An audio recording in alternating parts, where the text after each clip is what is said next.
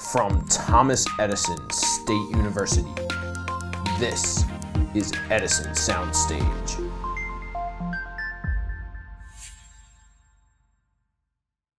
Welcome to the President's Studio on Edison Soundstage. Listen as Thomas Edison President Merodie Hancock discusses wide ranging topics with expert guests in areas like women in leadership, diversity and inclusion, planning for a 21st century workforce, building a better capital city, and everything in between from the perspective of a university president. Hi, good morning, everyone. Thank you for taking time as we, as today we honor and reflect on the legacy of Reverend Dr. Martin Luther King. I'd also like to thank Reverend Charles Boyer for joining us again this year and TESU's Office of Community and Government Affairs for planning today's program. In a letter to Robert Hooke in 1675, Isaac Newton proclaimed, if I have seen further, it is by standing on the shoulders of giants. I recently listened to UMBC's Freeman Hrabowski reflect on his time as a university president and leader. If you've ever heard Dr. Hrabowski speak, you know that he, like Reverend Boyer and so many other civil rights leaders, can motivate you like nobody's business. Unfortunately, these dynamic leaders who share a time bound call to action with Dr. King, who built their philosophies through the civil rights movement of the 1960s, and who so effectively furthered Dr. King's preaching cannot be expected to lead us forever. It is up to us and our future generations to see further by standing on the shoulders of giants. That may sound intimidating, and more than one individual can do. But shortly before he was murdered, Dr. King gave us, the common person, a challenge to do better. Everybody can be great because anybody can serve. We're in the midst of an intense time in our nation and there is no better day to be great.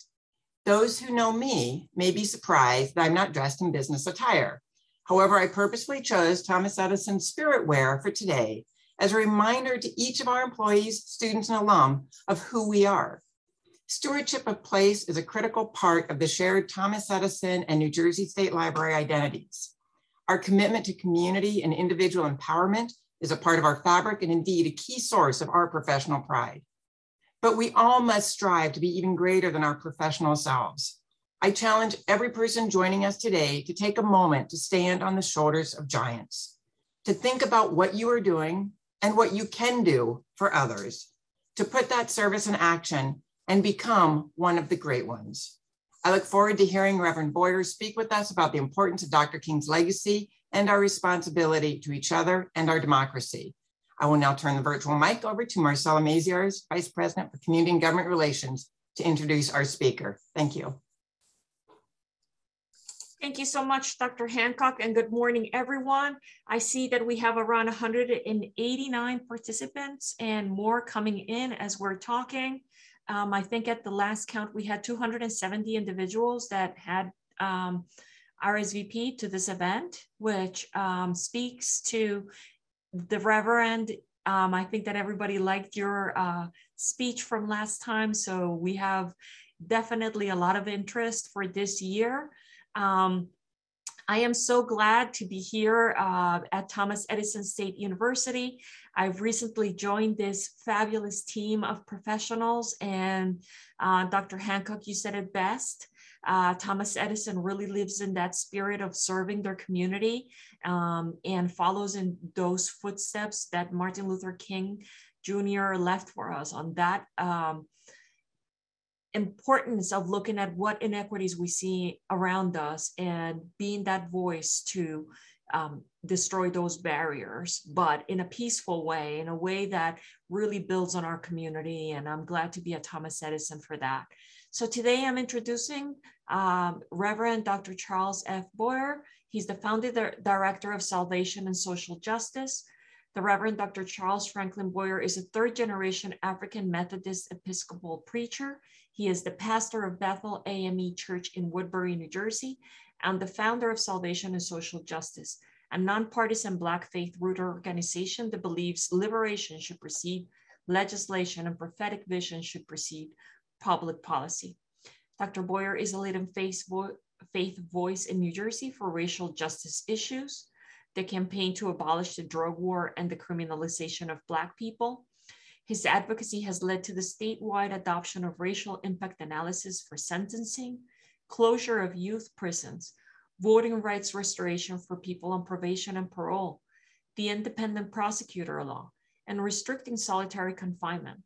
He led the campaign to free thousands of incarcerated people from New Jersey's deadly prisons due to the coronavirus, making it the largest singular decarceration event in the state's history.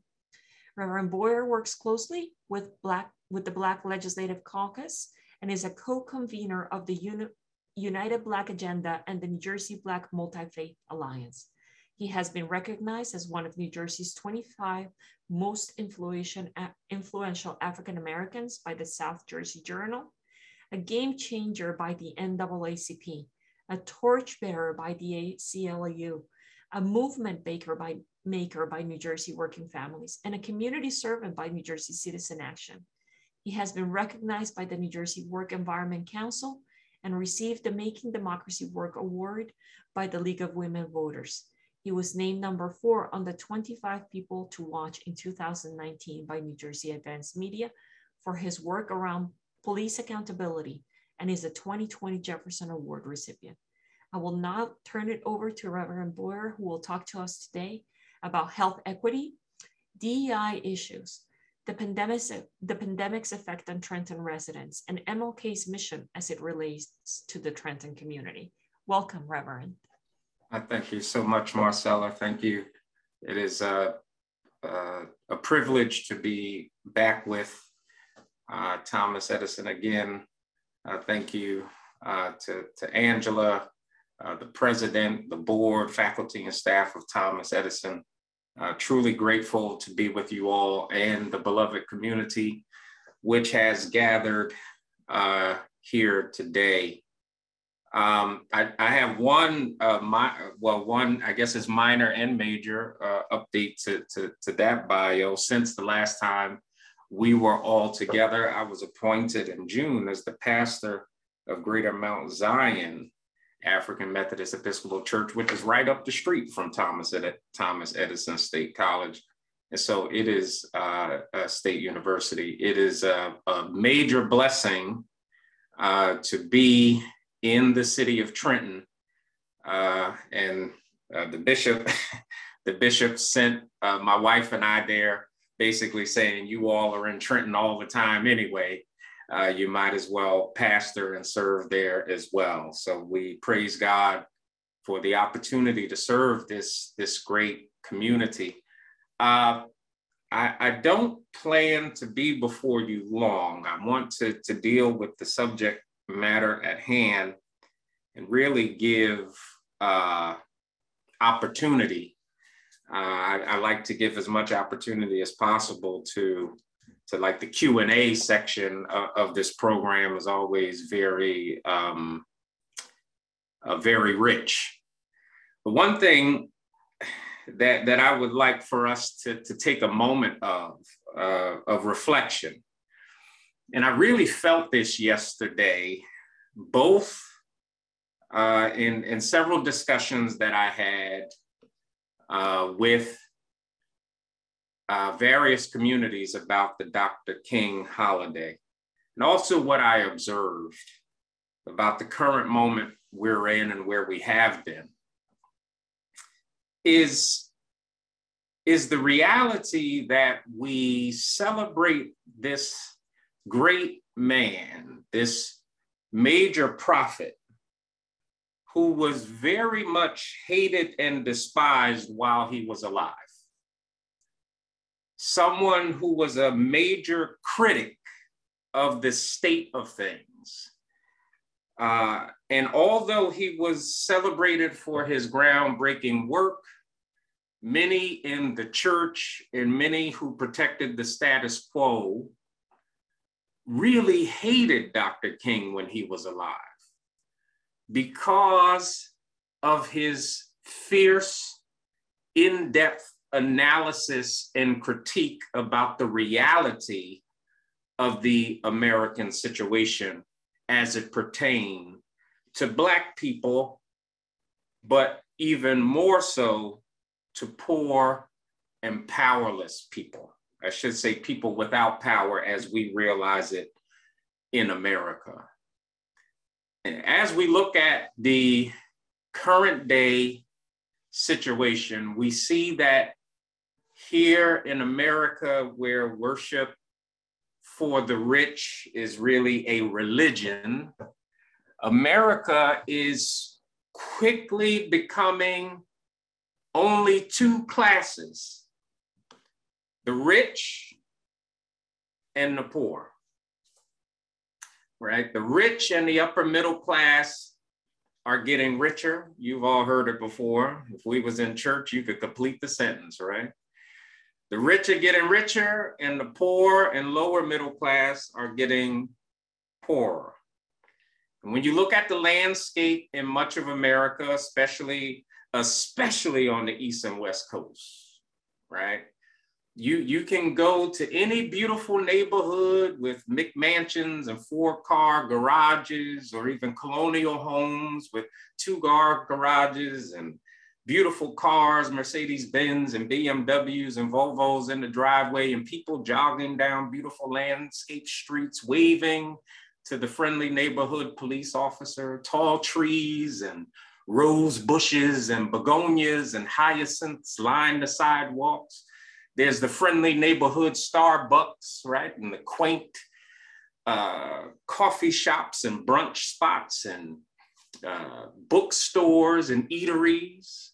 But if you begin to travel a little bit south, a little bit east, a little bit west, a little bit north, if you cross the train tracks, or if you go down the hill a little bit, the trees turn to concrete, the rose bushes, begonias, and hyacinths turn to soda cans, old garbage and candy wrappers. The coffee shops and bookstores turn to bodegas and corner stores and Dollar Generals and liquor stores, and people jogging, waving to the police turn to people weaving from police, running from police.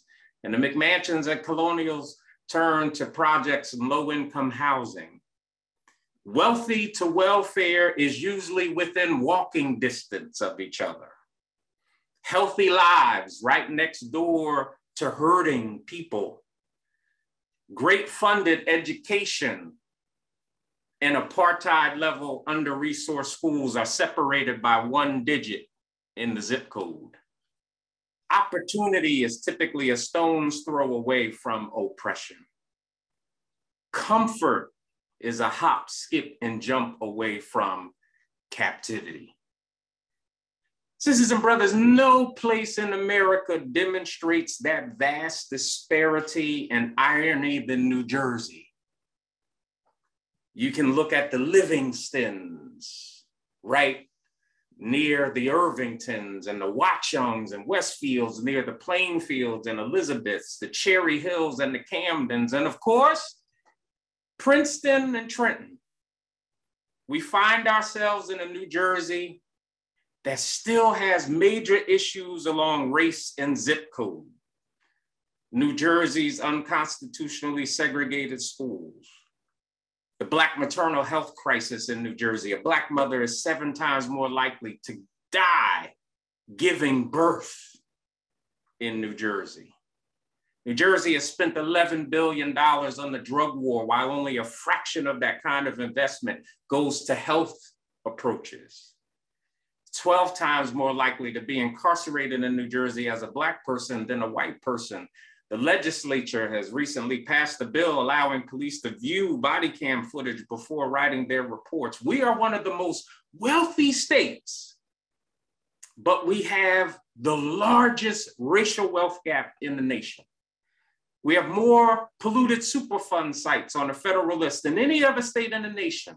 Most of these sites in poor communities with no plan in place to clean up the contamination. Counties and towns across the state have concentrated poverty.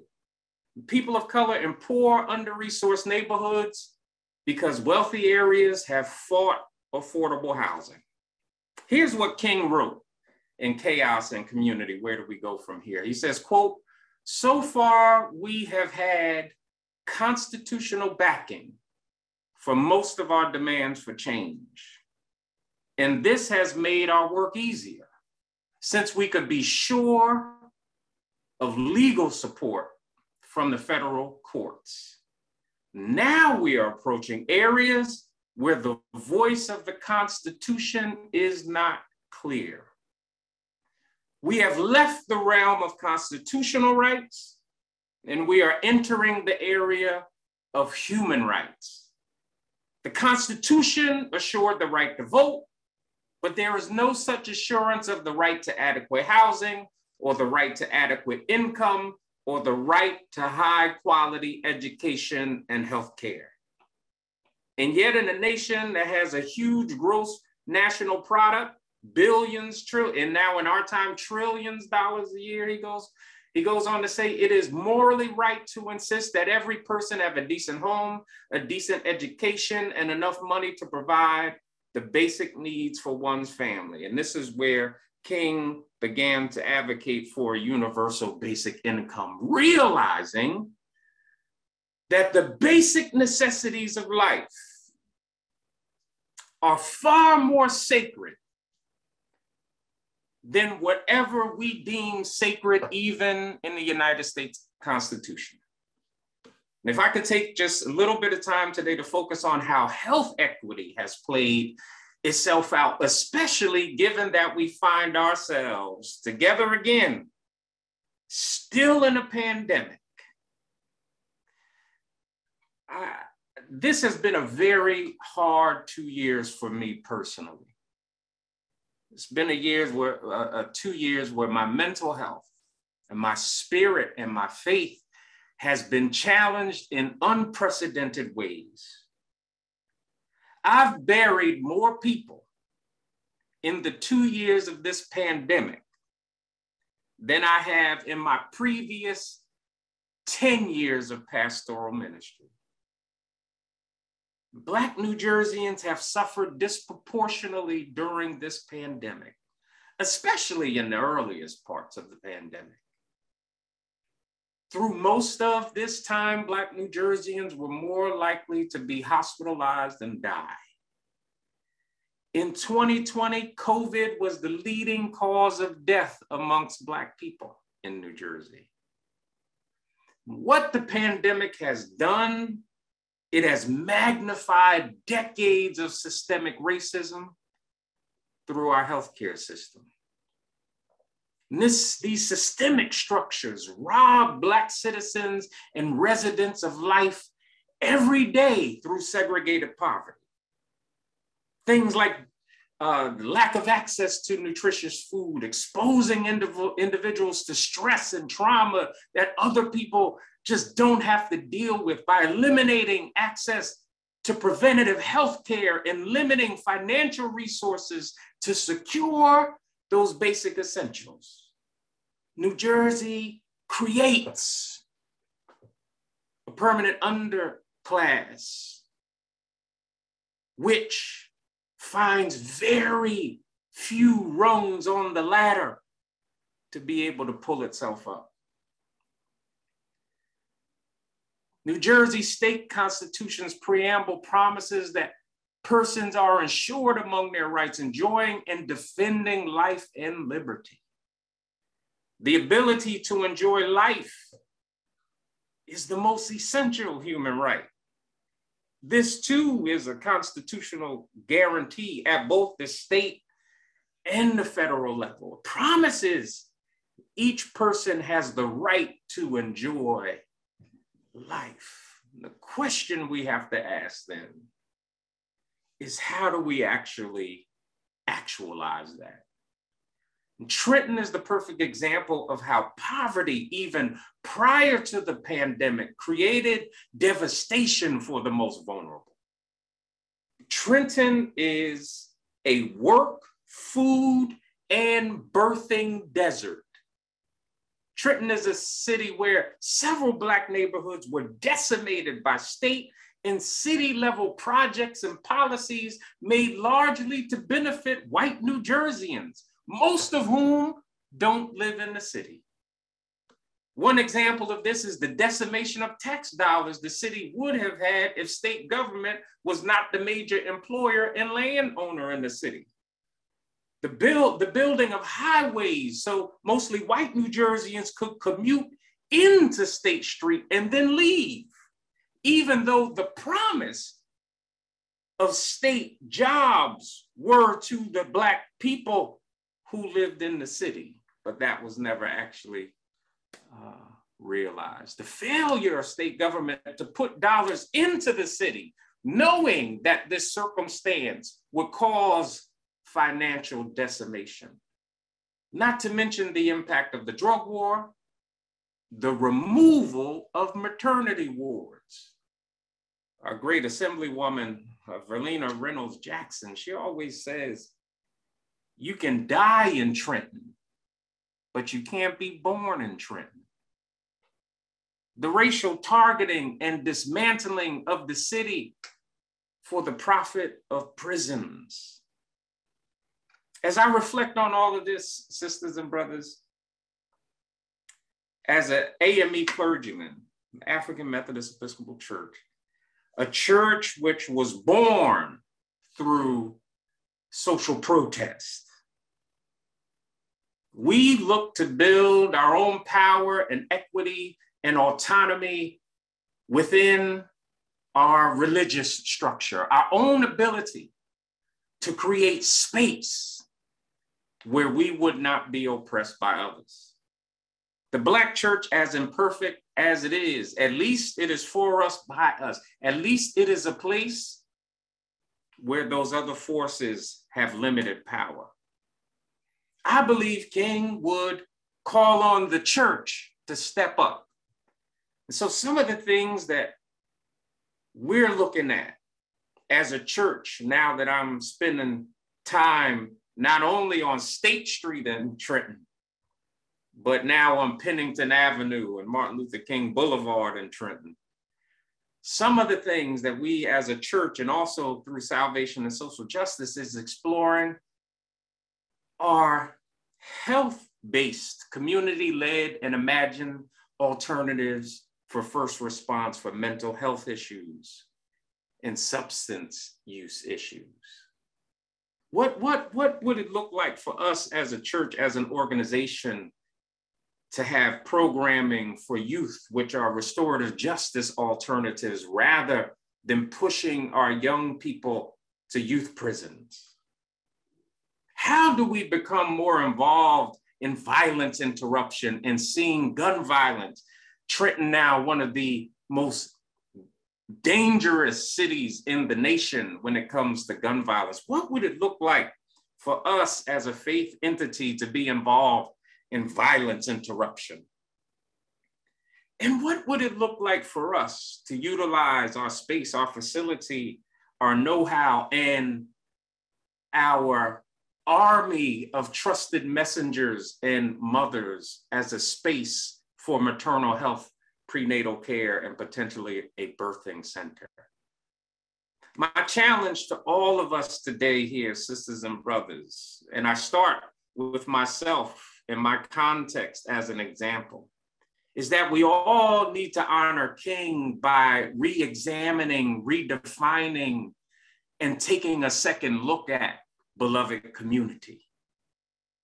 As one where we all take responsibility in deeper ways for what is happening around us, where we define accountability, where we use restorative justice solutions instead of punitive measures, where health approaches become the first tool in our toolbox rather than criminal justice approaches, where we develop wealth and access to capital for those who have been marginalized and left out of these conversations, where we take care of our own. We all, churches, community members, and educational institutions must redefine and reimagine our health system.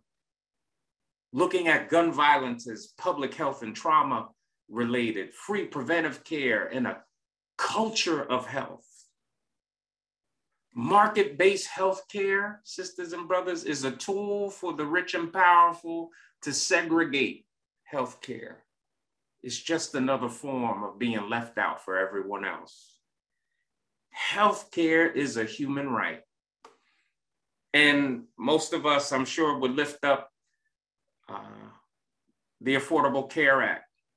And while the Affordable Care Act initially reduced the federal numbers of those uninsured in the millions, we retain a system that is only partially socialized. And as a result, health care in the United States and in, in New Jersey is not measured only by access. It should not be measured only by access to any health insurance, but also should be measured in the quality, access, and delivery of medical care. Every human being, regardless of socioeconomic status, should receive quality health care. When the pandemic hit and those vast disparities were put on display, where we saw that our very survival was dependent upon service workers who had to put their health on the line in order to make the rest of us more comfortable, we were able to clearly see how healthcare had contributed to the commodification of people's bodies. Quality health care is a human right. And universal equitable coverage should be the goal, which would include addiction recovery, mental health treatment, and wellness. We should all demand access to equal care in New Jersey's communities, particularly communities like Trenton. Those who want to honor King should call for the transformation of a healthcare system that is no longer understood as a market, but instead a temple for collective humanity. It must refute the idea that bodies are commodities or that any one body is worth more than another or that healthcare should be delivered according to race, privilege, or wealth. We should refute the idea that these systems are too large to change and instead demand the delivery of the beloved community. I leave with this for Thomas Edison. A couple of things to meditate on what Thomas Edison as an educational institution can do.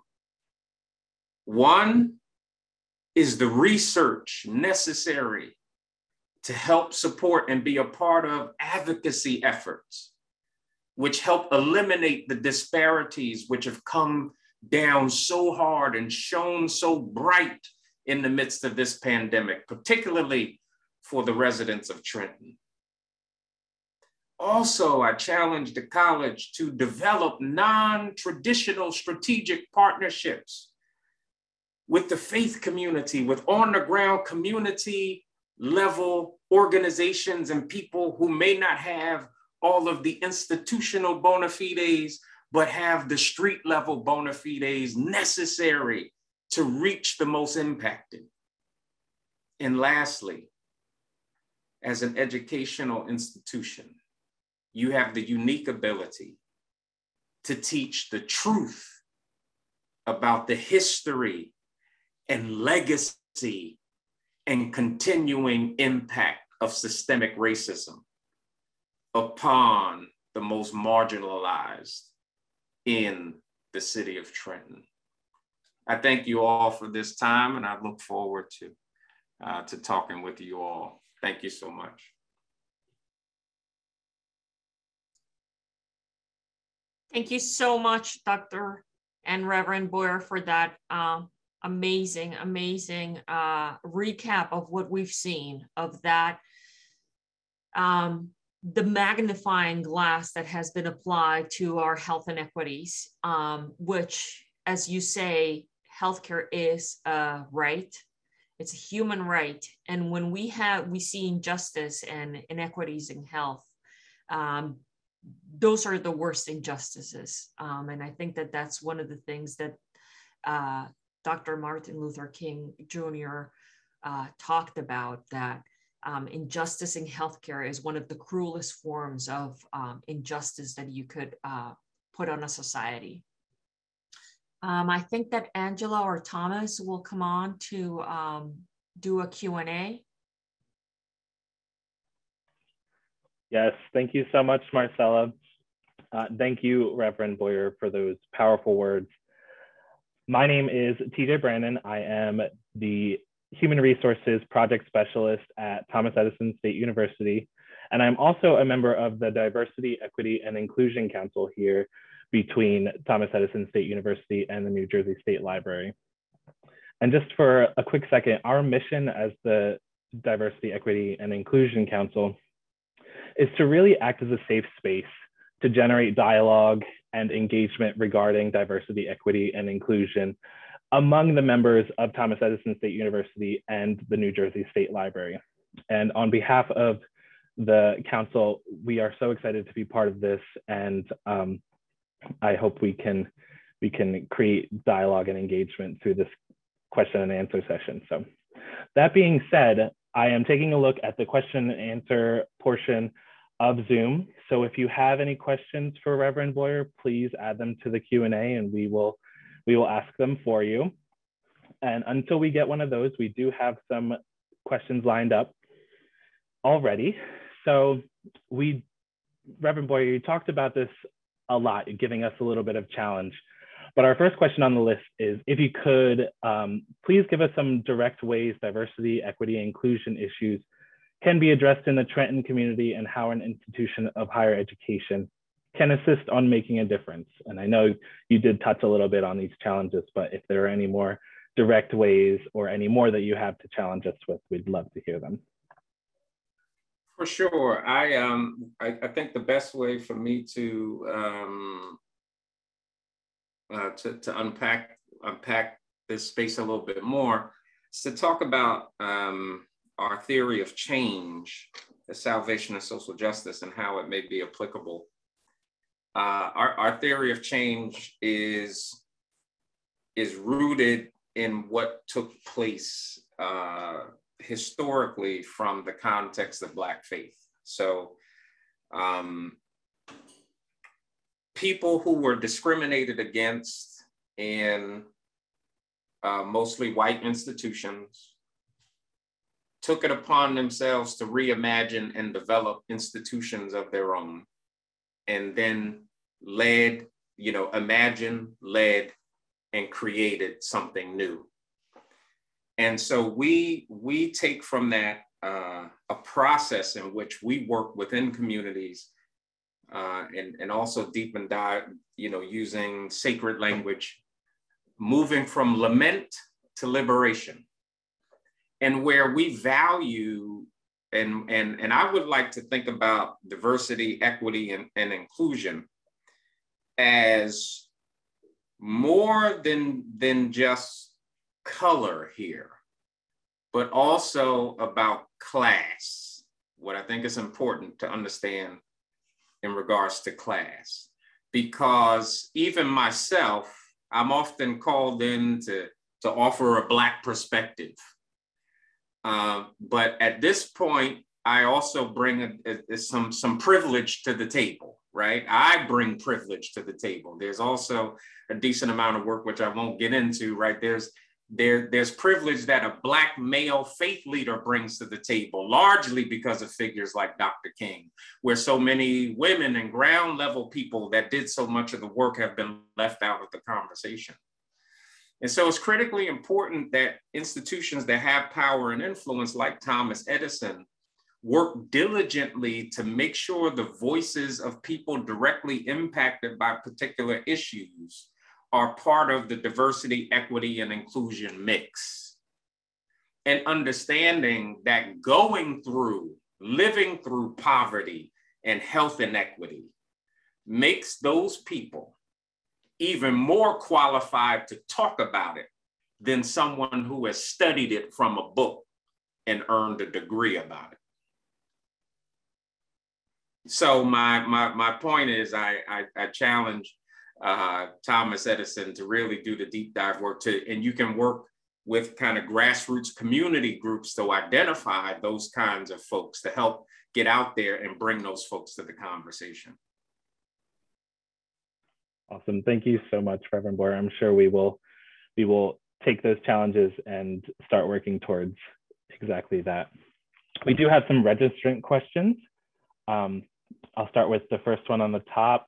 How do we, as a higher education institution, train our nurses to be aware of the biases and inequity within the healthcare system, i.e., the pain of labor for a Black woman versus white women?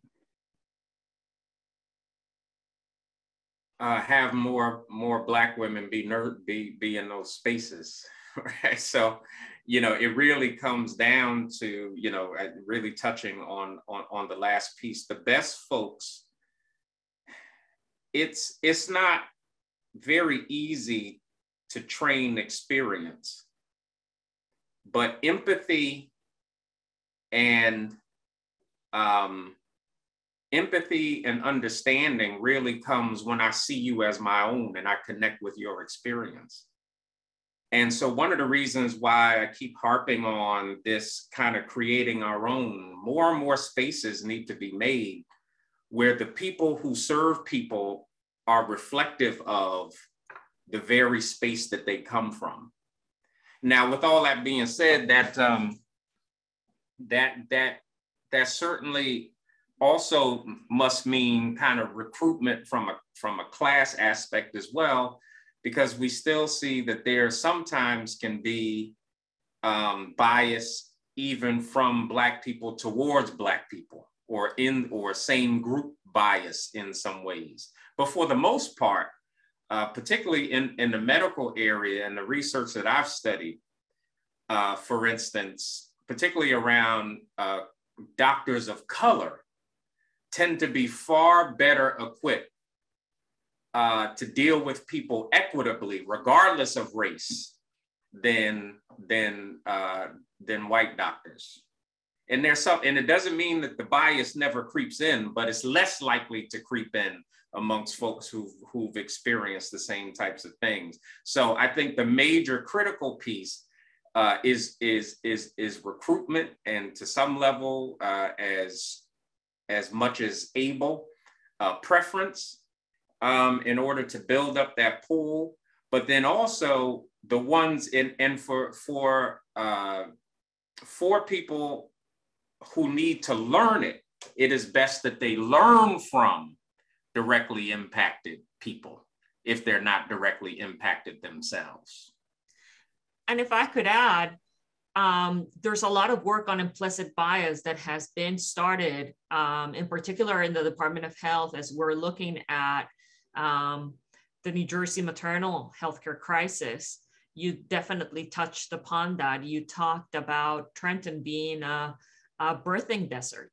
We lost um, in Trenton our, our the, the hospital that could do deliveries. These were uh, decisions that were taken years ago by a different administration that allowed for the only birthing center to move to the suburbs. Uh, there is actually in Mercer County uh, no place to have uh, to, to deliver uh, you have to go to, well, the only one for Hopewell, there's only one. Um, you have a population in Trenton that continues to grow and they must uh, go to Hopewell in order to deliver their babies or to Plainsboro in Middlesex County. Um, I think that also having those implicit bias courses and that awareness is part of everything that you build, that you always understand that there are inequities just because of class, just because of the way that you look. I've lived them personally in the state of New Jersey when I delivered my, my children. Um, 11 years ago, I delivered a baby that was 10 pounds, two ounces. Um, I had a fracture after delivering that baby. Uh, when I saw the physicians and they're looking at the uh, x-rays and the MRIs, they're saying, well, this does say there's a fracture, but you know, that's really not common. We don't believe you. And that's exactly what fuels me, right? And you say that people of color that have um, lived those experiences, it's powerful for you to share them and for you to understand that you could do that, right? By standing on the shoulders of giants to just personally fight against those inequities and, and, and that um, what you face every day. Go ahead, Thomas. I know we have Thank a lot you. of questions. yes, we do. Thank you so much to the both of you for, for answering that. Our next question are what steps can be taken at the policy level by healthcare leaders, such as health plans, hospital systems, providers, to communicate to communities of color that they understand the barriers they face when it comes to equitable healthcare?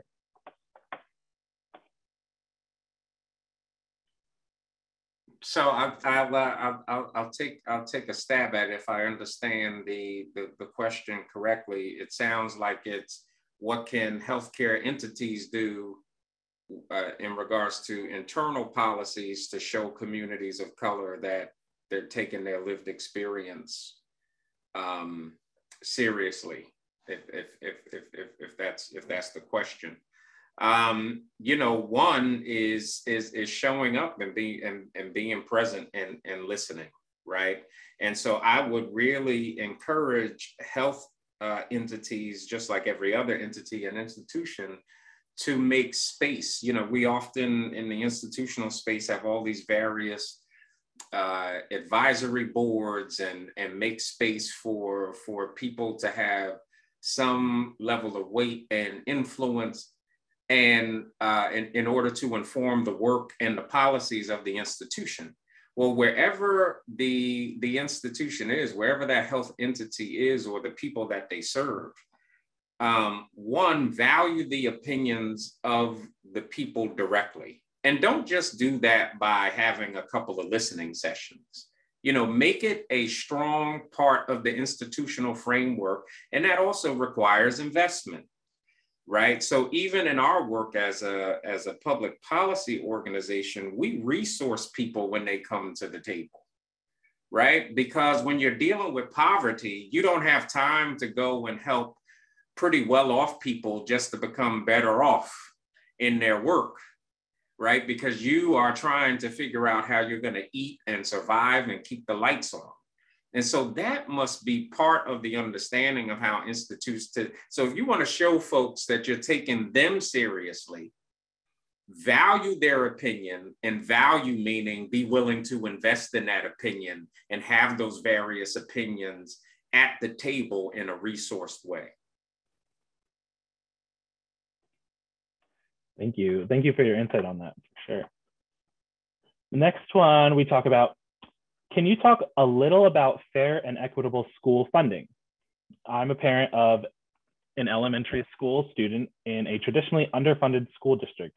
As a parent, what can I do to ensure my child receives the same services and education that students in better funded schools can offer? Uh, that's the million dollar question. that's the million dollar question. And um, I'm, I'm, I'm going to fail your question miserably in that if I knew the answer to that, then I don't think we have the issue in New Jersey that we have. Because I believe, well, let me say a couple of things. One, the very fact that you're raising it and you have the passion to advocate is like 90% of the battle of, of what you uh, as an individual can achieve in the current system as, as we see it. Um, as you may or may not know right now, there's a lawsuit against the state of New Jersey for operating unconstitutionally segregated schools, uh, of which I'm a part. The fact that New Jersey enforces zip code barriers. For instance, I grew up in Plainfield, New Jersey. I grew up in Plainfield. Uh, now that's that's all that's almost walking distance from Westfield, and it, it literally is walking distance from Scotch Plains. These are some of the best schools in the country, Westfield and Scotch Plains. Plainfield is not. Uh, my parents, uh, and, and I'm also, in Plainfield is also in walking distance, so that's Union County, but we're also on the border of Middlesex County. We're on the border of Piscataway High School, again, one of the, one of the great schools. uh, I was illegally sent. My parents broke the law and sent me to Piscataway High School. That education was tremendous. Uh, I, I, would like to think that I'm a, a, a, a smart guy, but I, I, don't really think that I am that smart. Had had had it not been for my parents breaking the law, I don't know that I'd even be where I am today. And so, so we have a system in which the state enforces uh, something that goes against its own constitution. One, continue to advocate, show up to the school board meetings, all of those pieces. But I would also encourage you to talk to your state representatives and tell them that New Jersey needs to abolish the zip code barriers, which, un, which keep you from being able to actually access the better resource schools, which are probably within walking distance, or if you're able, you you you could probably, if you have the passion to do that, that means you'd probably be willing to drive your child to the next to the closest school district that has those resources. And I and I'm not the most conservative or market-based person in the world. Uh, and I and this issue is so majorly complicated. So I don't want to oversimplify. It's super complicated as we have some of the hardest working teachers and educators within our in within some of the most under-resourced schools and having to be not only educators but mental health experts and all kinds of things. And so this is a very complicated issue. But I do think that for uh, the, the best situation uh, for our children, that there may need to begin to be uh, uh, schools which begin to compete for uh, cultural competency, for resources, all these different things in order to make a, a better situation. But I, I, I encourage you to do some research about the lawsuit and to follow um, I also encourage you to stay informed in the work that we're doing around this issue because it will be unfolding over the coming years uh, as so much needs to be unpacked when it comes to school resources. Um, so please, um, you, you, you can get on our email list by um, going to uh, our website, sandsj.org, sandsj.org. I encourage you to sign up for the, for the email list to stay informed. Amazing. Thank you, uh, Reverend Boyer, for that. It is a lot to unpack and it's very complicated, like you said. Moving on to our next question. The Build Back Better bill has unfortunately stalled in Congress and its benefits to underrepresented communities may never see the light of day. How can we work together to help move such important benefits forward, either now or in the future? Wow, you all you, you're not holding back on the complicated questions today. This is a really strong, strong crowd. I'm glad we made a little bit more time. Well, um, you know, one, again, I'm, I'm an advocate. I'm a policy advocate. Um, so um, I'm always going to tell you my default answer is always going to be continue to work with your representatives. I would suspect, depending on where you're from or if you're in Mercer County or what part of the state, I would suspect you even asking that question. You probably or you may have representatives that are that are that don't need convincing about the Build Back Better uh, bill. Uh, but with with all that being said, I think some all, all of those specific pieces, whether it be childcare and these different things, we also I think should see some of the things that the Build Back Better bill is working towards, are some of the things the current administration has worked very diligently to put in place in New Jersey already. The things like childcare and some of the pieces that have been working uh, uh, working forward around uh, college expenses uh, and, and, and some of the like. So I think one, really understanding those particular dynamics and what some of the pieces that are already taking place uh, here in New Jersey, I think to some degree, we're, we're ahead of the curve, but also I would also link some of this back to the recovery dollars, which um, you know, every township or county to some degree has some of those dollars. And we have to be involved in advocating for how those dollars are actually spent in the meantime, while we wait for some of the Build Back Better uh, pieces, hopefully to, to, to, to, to come in place at some point.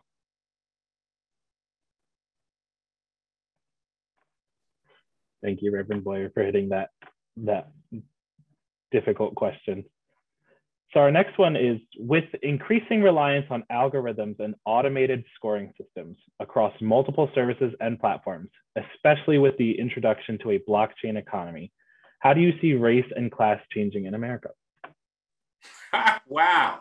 So I, you know, I'm not even sure that I'm going to answer the, the question correctly. I'm not sure I fully I mean, I, I, think I may understand certain portions of it, so I don't want to, um, so please forgive me. Um, there's, there's a lot of research going on now around how algorithms um, and, and various pieces, whether in social media, whether in tons of, of, of, of different entities, uh, actually have racial bias in and of themselves because the ones who program the algorithms typically that racial bias plays its plays its way uh, into how how al- algorithm. I'll give you a, I'll give you a perfect example. For for a while there, I think it's getting a little better. But uh, at, as a black person, when you used to go into the bathrooms and you put your hand underneath the infrared sensor trying to trying to get the water to work, it it, it always it always was what was a little rough. Things like facial recognition, all these different pieces are just an example of how things have had to be fine-tuned over time and having to make sure that there's a strong representation of the human family in the room when algorithms and all these pieces are being developed in order to correct for bias. So one, I just want to lift up uh, that uh, when it comes to the technological space, that that technology, as much as it advances us, at the same time can continue or even make worse in many ways different pieces uh, of different things which have it, it kind of adds to a structurally racist system. One of the best uh, examples i can give of that as well were some of the algorithms which were developed in regards to bail reform. Uh, and, and some of those pieces would we would see through the algorithms put in place would sometimes allow uh, a white person to be let out for a more serious crime than a black person, alleged crime, I should say, than a black person, because it would take things like socioeconomic status, address, and things like that uh, things that that were more along racial lines into play more so than than than, than anything else. So I think we have to kind of correct, use things like diversity, equity, and inclusion, representation in spaces and development of algorithms.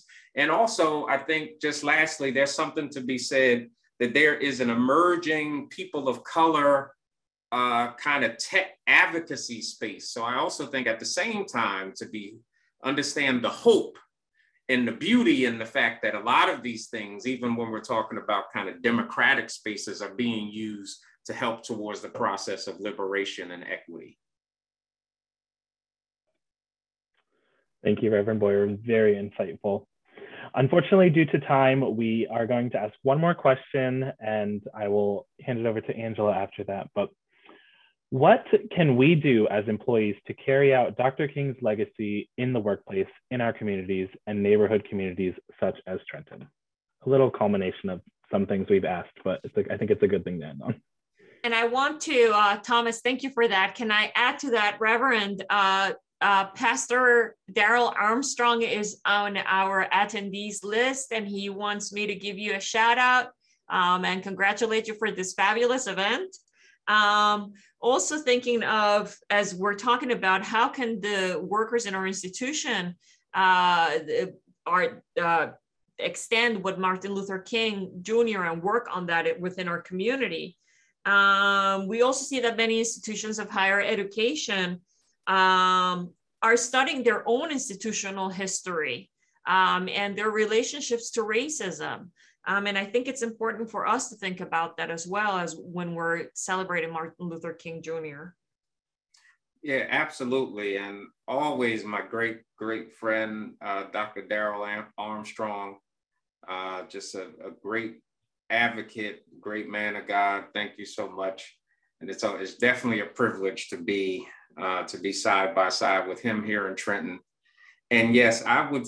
There, there, there's a couple of pieces. One, uh, I'm, I'm always one who encourages people to be advocates and regard in, in whatever room, whatever space you're in, in an institute, in, in an institution that has power and resources, whatever that looks like.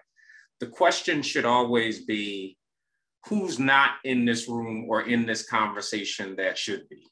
Far too often we make decisions and we make plans about people without hearing from people so that's that's one. And two uh, is is is the very point uh, marcella that that, that you just uh, brought up is also advocating and looking at the history of our particular institutions and the harms that they have done. Dr king was very clear that healing that we could not move forward as beloved community without repair remorse and and and and, and ultimately reparations, right? And I know that that's a trigger word, but at the end of the day, every single one of our institutions, every single one, I, I take I take the, the Christian institution into this has done damage to people, right? Some of our inst- all of our institutions have done damage to people at some level. And if we are ever to move beyond that damage, we have to lift up the history. We have to teach the history. We have to be real about it. And we have to seek to be intentional about the repair. And I really believe that, uh, that, that, that Thomas Edison in particular has a very unique ability and opportunity to make massive change in Trenton. And one of the reasons I'll leave you with this, uh, I went back to school as an adult learner, a non-traditional. Like, yeah, I got out of Piscataway High School, but I didn't go straight to college. I did everything but what I was supposed to do, at least what, what, what I was supposed to do. But when I look back, I'm happy that I came back as a non-traditional learner because I was better able, I was better situated to receive knowledge. Thomas Edison, one of the strengths of Thomas Edison is its ability in your constituency folks are better situated to receive knowledge in many ways. People, a lot, many people may already be out in the workforce, already influencing space. And you have the ability to help those folks make change right now. And so I would say you have the ability to bring folks at the table and you have the ability to do the same to make, build, and strengthen advocates right where they are right now. So again, thank you so much. Um, and it's always a privilege to be with you all.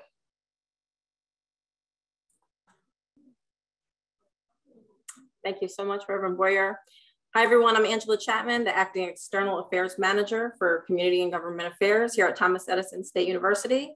I'm also a proud member of the DI Council and excited about our work to create a more diverse, inclusive, and equitable university environment. We would like to thank Reverend Boyer for his time today and profound comments on Dr. King's ongoing mission and how we can make a difference with today's climate and challenges that can bring our communities together. Reverend Boyer, your words today were invaluable and thought-provoking. We thank you for your time. And on behalf of the university, we have a special gift of appreciation that should reach you shortly. Thank you everyone for participating and I really hope you enjoy your day. Thank you so much, everyone. Thank you.